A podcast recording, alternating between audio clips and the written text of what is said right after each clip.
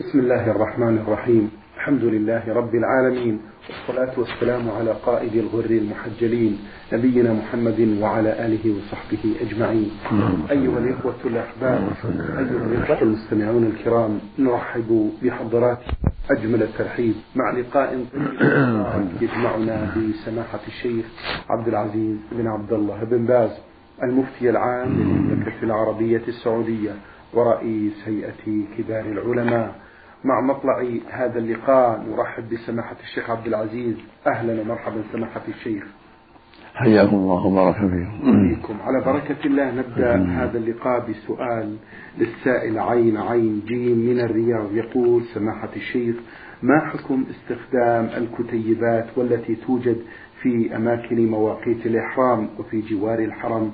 الخاصة بأدعية الطواف والسعي في الحج والعمرة لأنني أقرأ هذه في بعض الأشواط فوجهوا لي في ضوء سؤال مأجورين. بسم الله الرحمن الرحيم. الحمد لله وصلى الله وسلم على رسول الله وعلى آله وأصحابه من اهتدى بهدى أما بعد فما يحصل من الكتابات التي فيها بعض الأدعية أو بعض الأذكار الشرعية؟ لا بأس بها إذا استفاد منها الإنسان. إذا كانت أذكارا شرعية أو أدعية شرعية لا حرج فيها. فالإنسان في طوافه وفي سعي يدعو ما تيسر ولا يتكلف. يقرأ القرآن يقول لا إله إلا الله وحده لا شريك له الملك وله الحمد على كل شيء قدير.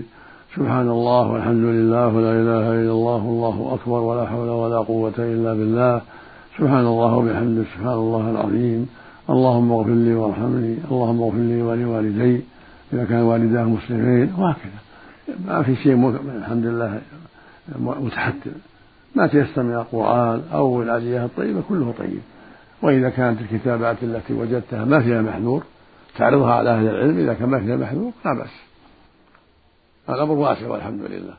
لكن يستحب للمؤمن في طوافه أن يبدأ طوافه باستلام الحجر الأسود يقبله إذا تيسر.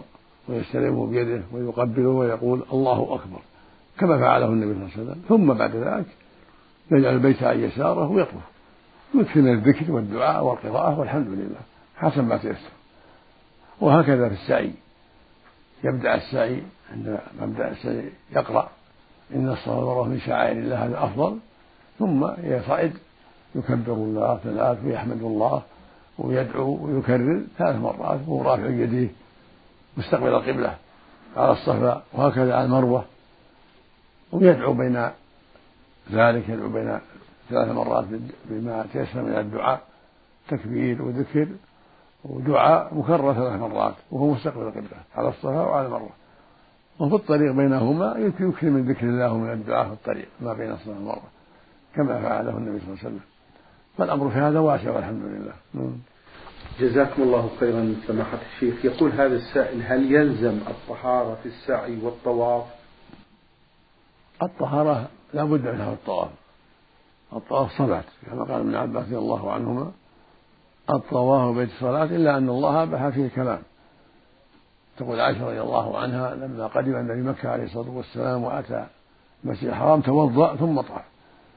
فالطواف بيت صلاة يتوضأ ثم يطوف. أما السعي لا. إن طاف بطهارة فهو أفضل وإن طاف وإن سعى غير طهارة فلا حرج. أما الطواف بالكعبة لا بد من الطهارة كالصلاة. يطوف متطهرا ثم يصلي ركعتين. أما السعي بين الصلاة والمروة فهذا إن تطهر فهو أفضل وإن سعى على غير طهارة فلا حرج. ولهذا لو سعت الحائض النفساء صح سعيها بخلاف الطواف. فلو طافت المرأة وهي طاهرة ثم حاضت بعد الطواف سعت ولا حرج. جزاكم الله خيرا سماحة الشيخ. السائل من جمهورية مصر العربية ويعمل بالأردن له مجموعة من الأسئلة يقول في السؤال هذا سماحة الشيخ ما حكم المرأة التي لا تطيع زوجها في الأمور الدينية والدنيوية؟ هل يقوم بتطليقها؟ الواجب عليه نصيحتها توجيهها إلى الخير وتأديبها التأديب المناسب الخفيف اللي ما فيه جرح ولا خطر. يعني غير مبرح حتى تستقيم. ولكن إذا كان التأديب والتوجيه ما ينفع فلا مانع من الطلاق. لكن يحرص على تأديب أولا بالكلام والنصيحة والتوجيه أو الحجر يحجرها في المضجع والكلام ثلاثة أيام وفي المضجع ما شاء حتى تستقيم. فإذا لم ينفع أن تنفع النصيحة والهجر لا بأس يؤدب كما قال جل وعلا واللاتي تخافون نشوزهن فعظوهن واهجروهن في المضاجع واضربوهن فإن أطعنكم فلا تبغوا عليهن سبيلا. لكن ضرب غير مبرح ضرب خفيف لعلها تستقيم. فإن لم تستقم فطلاقها أفضل. إذا لم تستقم ولم تقم بالواجب فطلاقها أفضل طلقة واحدة. وعسى الله يبدله بخير منها. أما إن كانت لا تصلي يجب فراقها. إذا أبدا تصلي هذا يجب فراقها. لأن يعني ترك الصلاة كفر نسأل الله العافية. أما إذا كان عصيانها فيما يتعلق بحقوقه في إيماء أو في صنع الطعام أو في كنس البيت أو ما أشبه ذلك أو في خروجها إلى أهلها بغير إذنه هذه أمور بينهما لا بأس.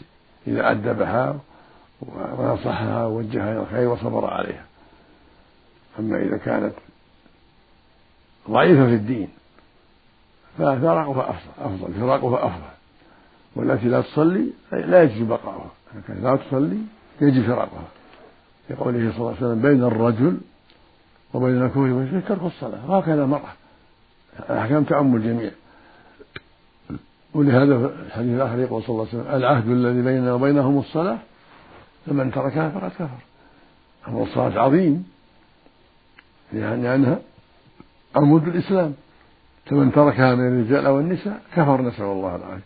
نعم. جزاكم الله خيرا. هذا السائل آه، سماحة الشيخ سلامة مسعد آه، مصري ويعمل بالأردن يقول أرجو معرفة وإدراك العائد من مهنة الحلاقة الرجالي من أموال. هل هو حرام؟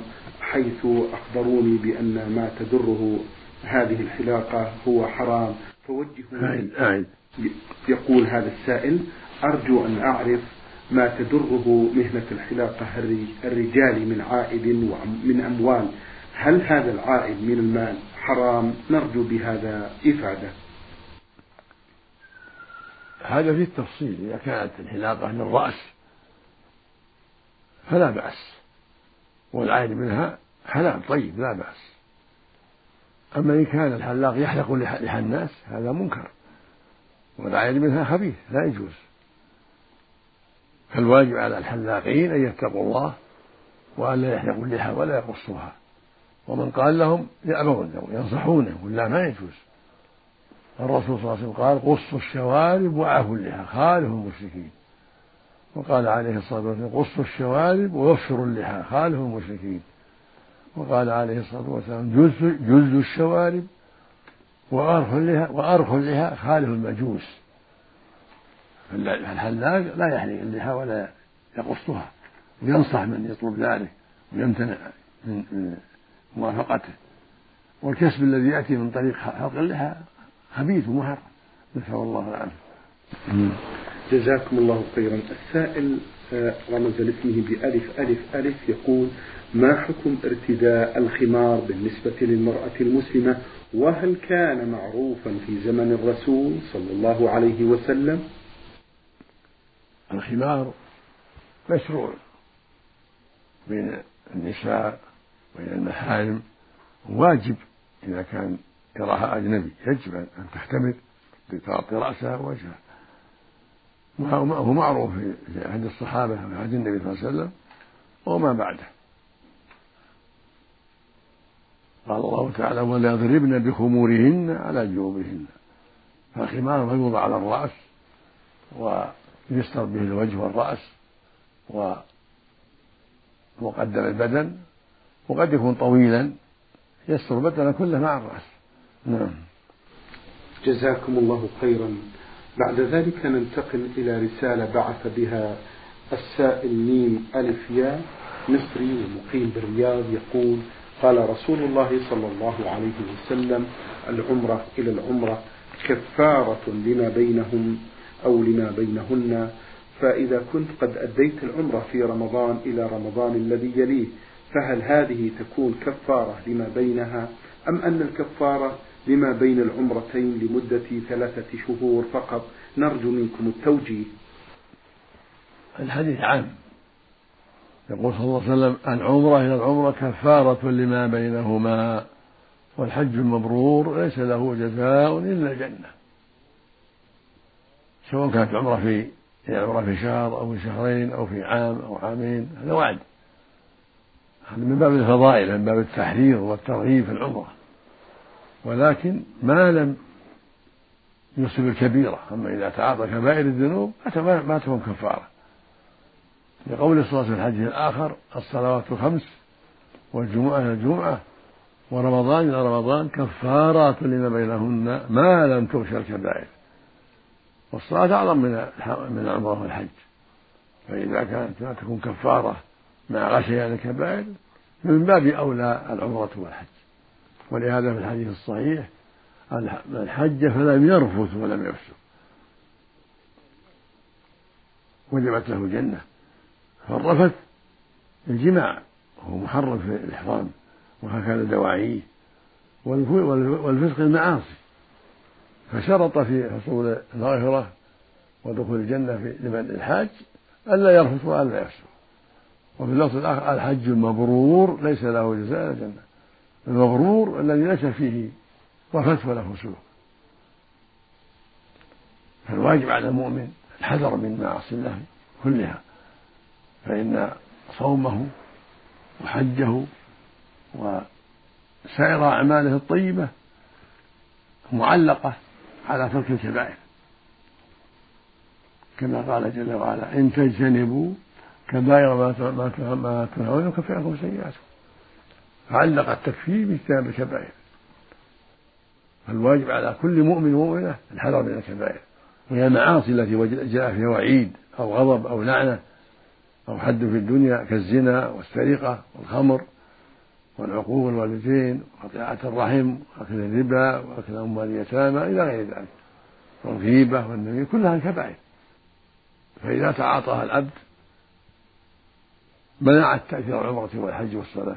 في التكفير كانت يعني عائقا دون التكفير فالواجب الحذر. أما مع ترك الكبائر فإن هذه الطاعات تكون كفارة للصغائر. نعم. جزاكم الله خيرا سماحة الشيخ. يقول هذا السائل قال رسول الله صلى الله عليه وسلم إن العمرة في رمضان تعدل حجة معي. ثم قال في حديث آخر بأن الحج هو عرفة. فما هو الفرق بين الأول والثاني مأجورين؟ فضل العمرة في رمضان هذا معروف. العمرة في رمضان تعدل حجة وفي رواية حجة معي هذا في فضل عظيم لاعتبار في رمضان. معنى الحج عرفة يعني أن من لم يقف بعرفة ما له حج. يعني معظم الحج عرفة. فالذي يحج ولكن لا يقف بعرفة ما له حج. لابد من الوقوف بعرفة. يعني معظم الحج وركنه الاعظم عرفه فلو أنه رمى الجمار وبقى في منى واتى مزدلفه ما له حج إلا إذا وقف وقف بعرفة يوم عرفة أو ليس النحر ما نحج إلا بعرفة فلو أنه مثلا ترك الوقوف بعرفة ليلا ونهارا فلا حج له. نعم. جزاكم الله خيرا. في آخر أسئلة هذا السائل مصري ومقيم بالرياض يقول سماحة الشيخ ذهبت من الرياض لأداء العمرة والحمد لله أديتها كما يجب أن تكون.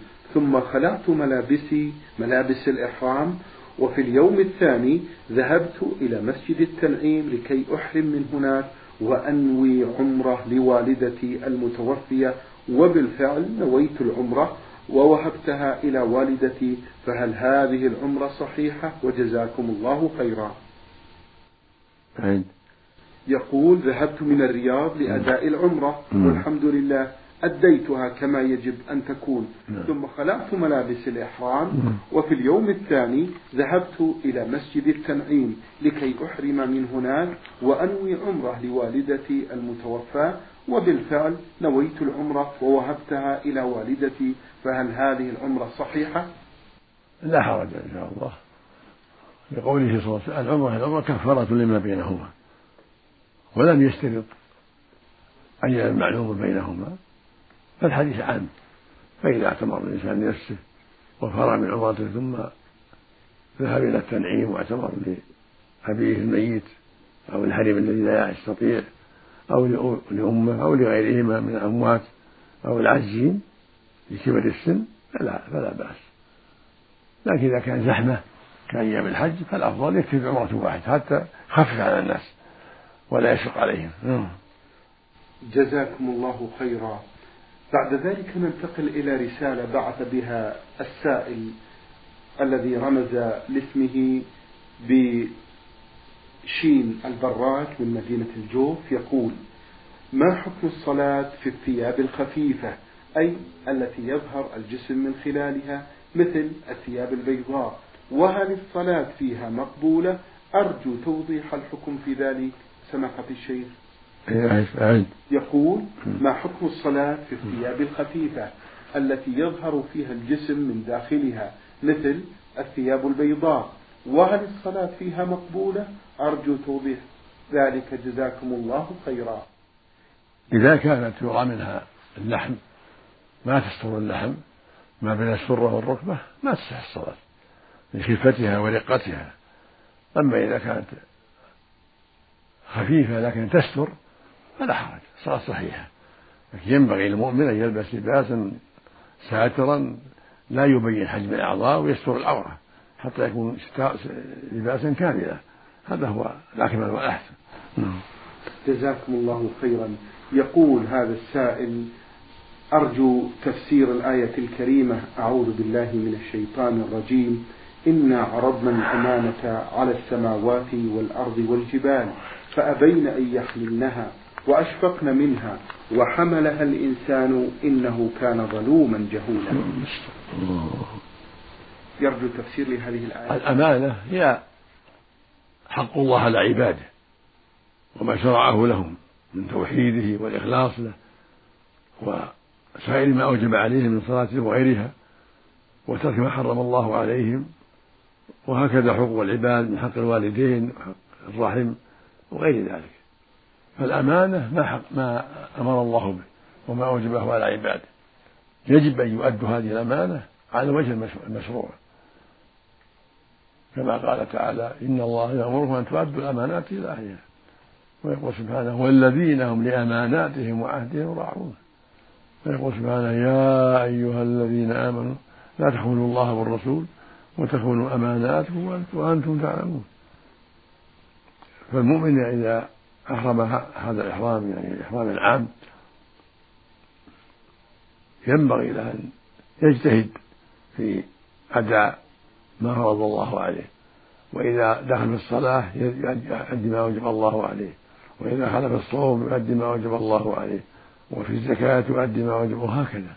كلها أمانات فالحج أمانة والصوم أمانة والزكاة أمانة والصلاة أمانة بر الوالدين أمانة. ترك المحارم أمانة فالواجب أداؤها بطيب نفس وإخلاص وقرابة بما عند الله. فإذا دخل في الصلاة دخلها بشرح صدر ورغبة بما عند الله حتى يؤديها كاملة. وهكذا يخرج الزكاة عن طيب نفس يرجو ما عند الله. وهكذا يصوم رمضان صياما شرعيا بعيدا عما حرم الله. وهكذا إذا حج يصوم حجة عما حرم الله عليه. وهكذا بقية الأمور. فإن هذه الأمانة لا يساويها شيء بل هي الأمانة العظمى وهي دين الله جل وعلا.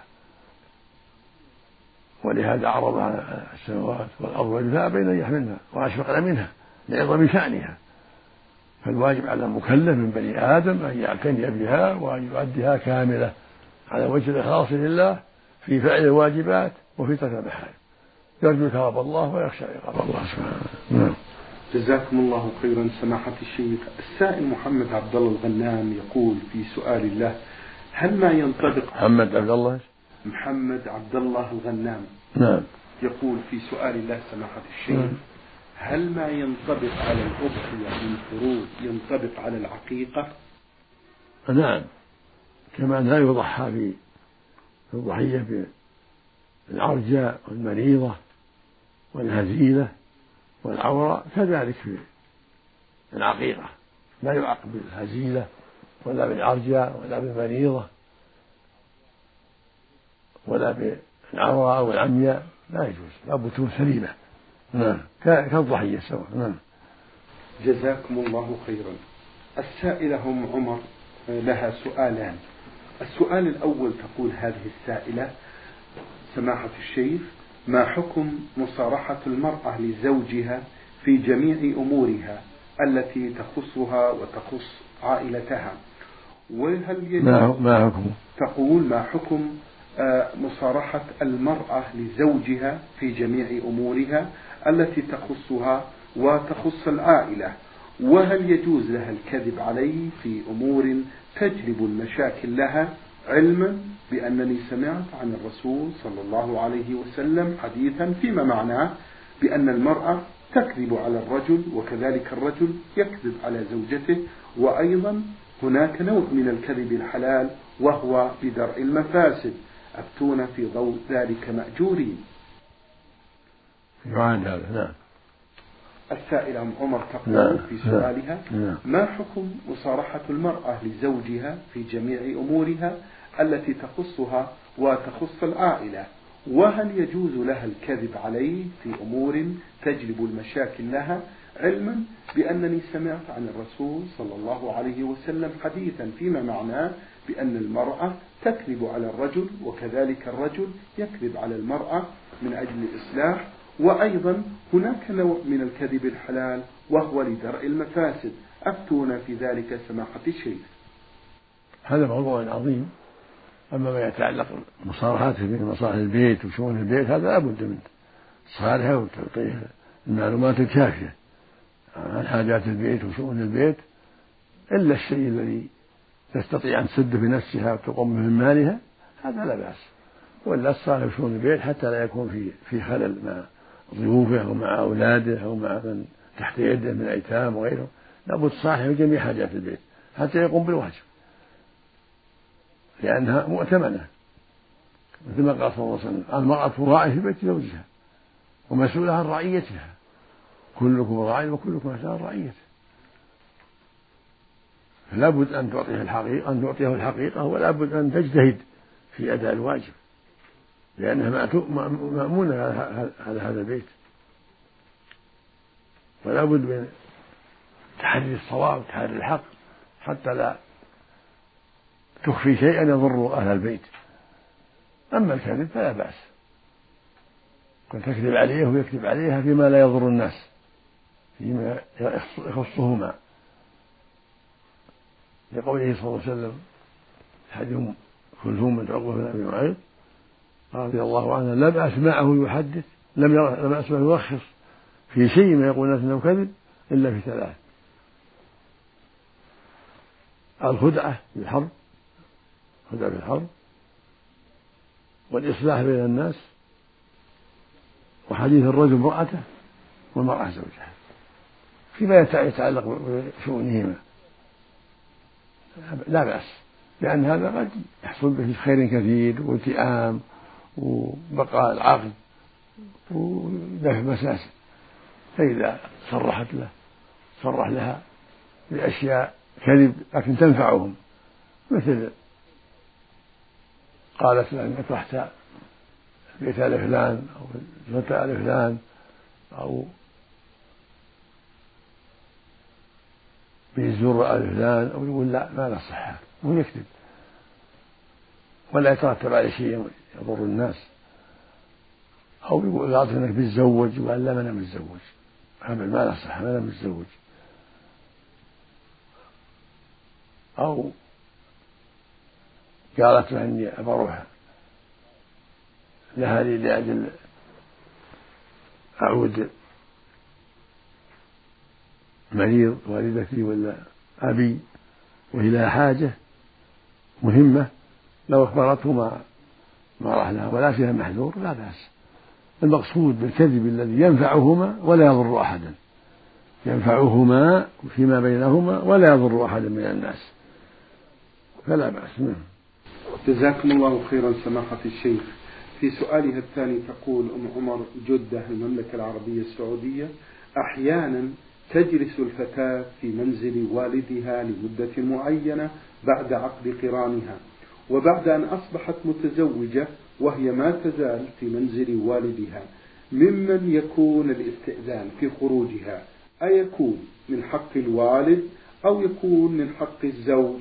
وإذا أذن لها الوالد بالخروج وامتنع الزوج فلمن تستمع وتطيع؟ أرجو منكم الإجابة. إيه، تقول السائلة نعم. أحيانا تجلس الفتاة في منزل والدها لمدة معينة بعد عقد قرانها وبعد أن أصبحت متزوجة وهي ما تزال في منزل والدها ممن يكون الاستئذان في خروجها أيكون من حق الوالد أو يكون من حق الزوج؟ وإذا أذن لها الوالد بالخروج وامتنع الزوج فلمن تستمع وتطيع؟ الإذن في هذا للزوج ولو أن عند هذا لا تخرج إلا بإذنه لأنه تمام النكاح ملك عصمتها. فلا بد من الإذن. وإذا طلب الوالد أنها تخرج بشيء تستأذن زوجها. تقول والدي أمر بكذا لعلك تسمح بكذا. تجمع بين الأمرين. أما المستقل فهو الزوج. لأن بعد التزوج صار الأمر إليه. والوالد ينبغي أن يكون تدخله بإحسان. تدخل لا يضر الجميع. فينبغي للوالد أن يتفق مع الزوج على ما يريد حتى لا يكون نزاع ولا شقاق. لكن في الجملة إنما الطاعة للزوج. لأن لأنها بالزواج صارت تحت عصمته وإمرته. في الذهاب والرجوع وفي غير ذلك من شؤون شؤونهما.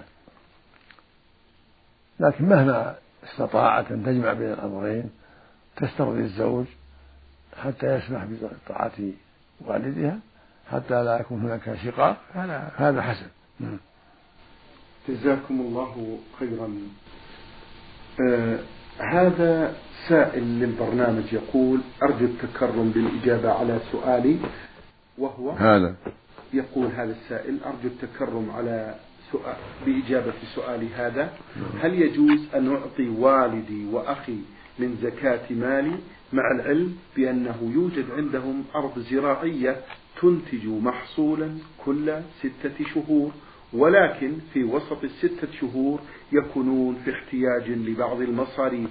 فهل أعطيهم زكاة من مالي أم أعطيهم جزء منه وأوزع الباقي على بعض الأقارب والمحتاجين؟ أما أبوك لا لا تعطيهم تعطيه من مالك لا تعطيه الزكاة. عليك أن تعطيهم من مالك تنفق عليهم المال إذا كان محتاجا لا من الزكاة. وأما أخوك في التفصيل كان في بيتك وتنفق عليه فلا تعطيه من الزكاة. أما إن كان مستقلا وهو محتاج وفقير تعطيه من الزكاة. أما الأب والجد والأم والجدة والأولاد فإنك لا تعطيهم من زكاتك لأنهم أنت وياهم شيء واحد فالزكاة لغيرهم. ولو غضبا توضح لهما بين لهما أن هذا أمر الله وهذه عبادة لله عز وجل تستسبحهما حتى يسبحا ويعلما في إعطاء الزكاة لغيرهما. المقصود أن أن والديك تنفق عليهما من مالك والزكاة لغيرهما. أما الأخ ففي التفصيل. إذا كان في بيتك وفي نفقتك لا بأس. تنفق عليه من مالك ولا تعطي زكاة لأنك قد كفيته المؤونة. فالواجب أن تعطيه من مالك لأنه من تبعياتك. أما إذا كان مستقلا وفقيرا فلا بأس أن تعطيه من الزكاة. نعم. شكر الله لكم سماحة الشيخ وبارك الله فيكم وفي علمكم ونفع بكم المسلمين. أيها الإخوة الأحباب أيها الإخوة المستمعون الكرام أجاب عن أسئلتكم سماحة الشيخ عبد العزيز بن عبد الله بن باز. المفتي العام للمملكة العربية السعودية ورئيس هيئة كبار العلماء. شكر الله لسماحته على ما بين لنا في هذا اللقاء الطيب المبارك. وفي الختام تقبلوا تحيات الزملاء. معي في الإذاعة الخارجية زميلي مهندس الصوت فهد العثمان ومن هندسة الصوت سعد خميس. والسلام عليكم ورحمة الله وبركاته.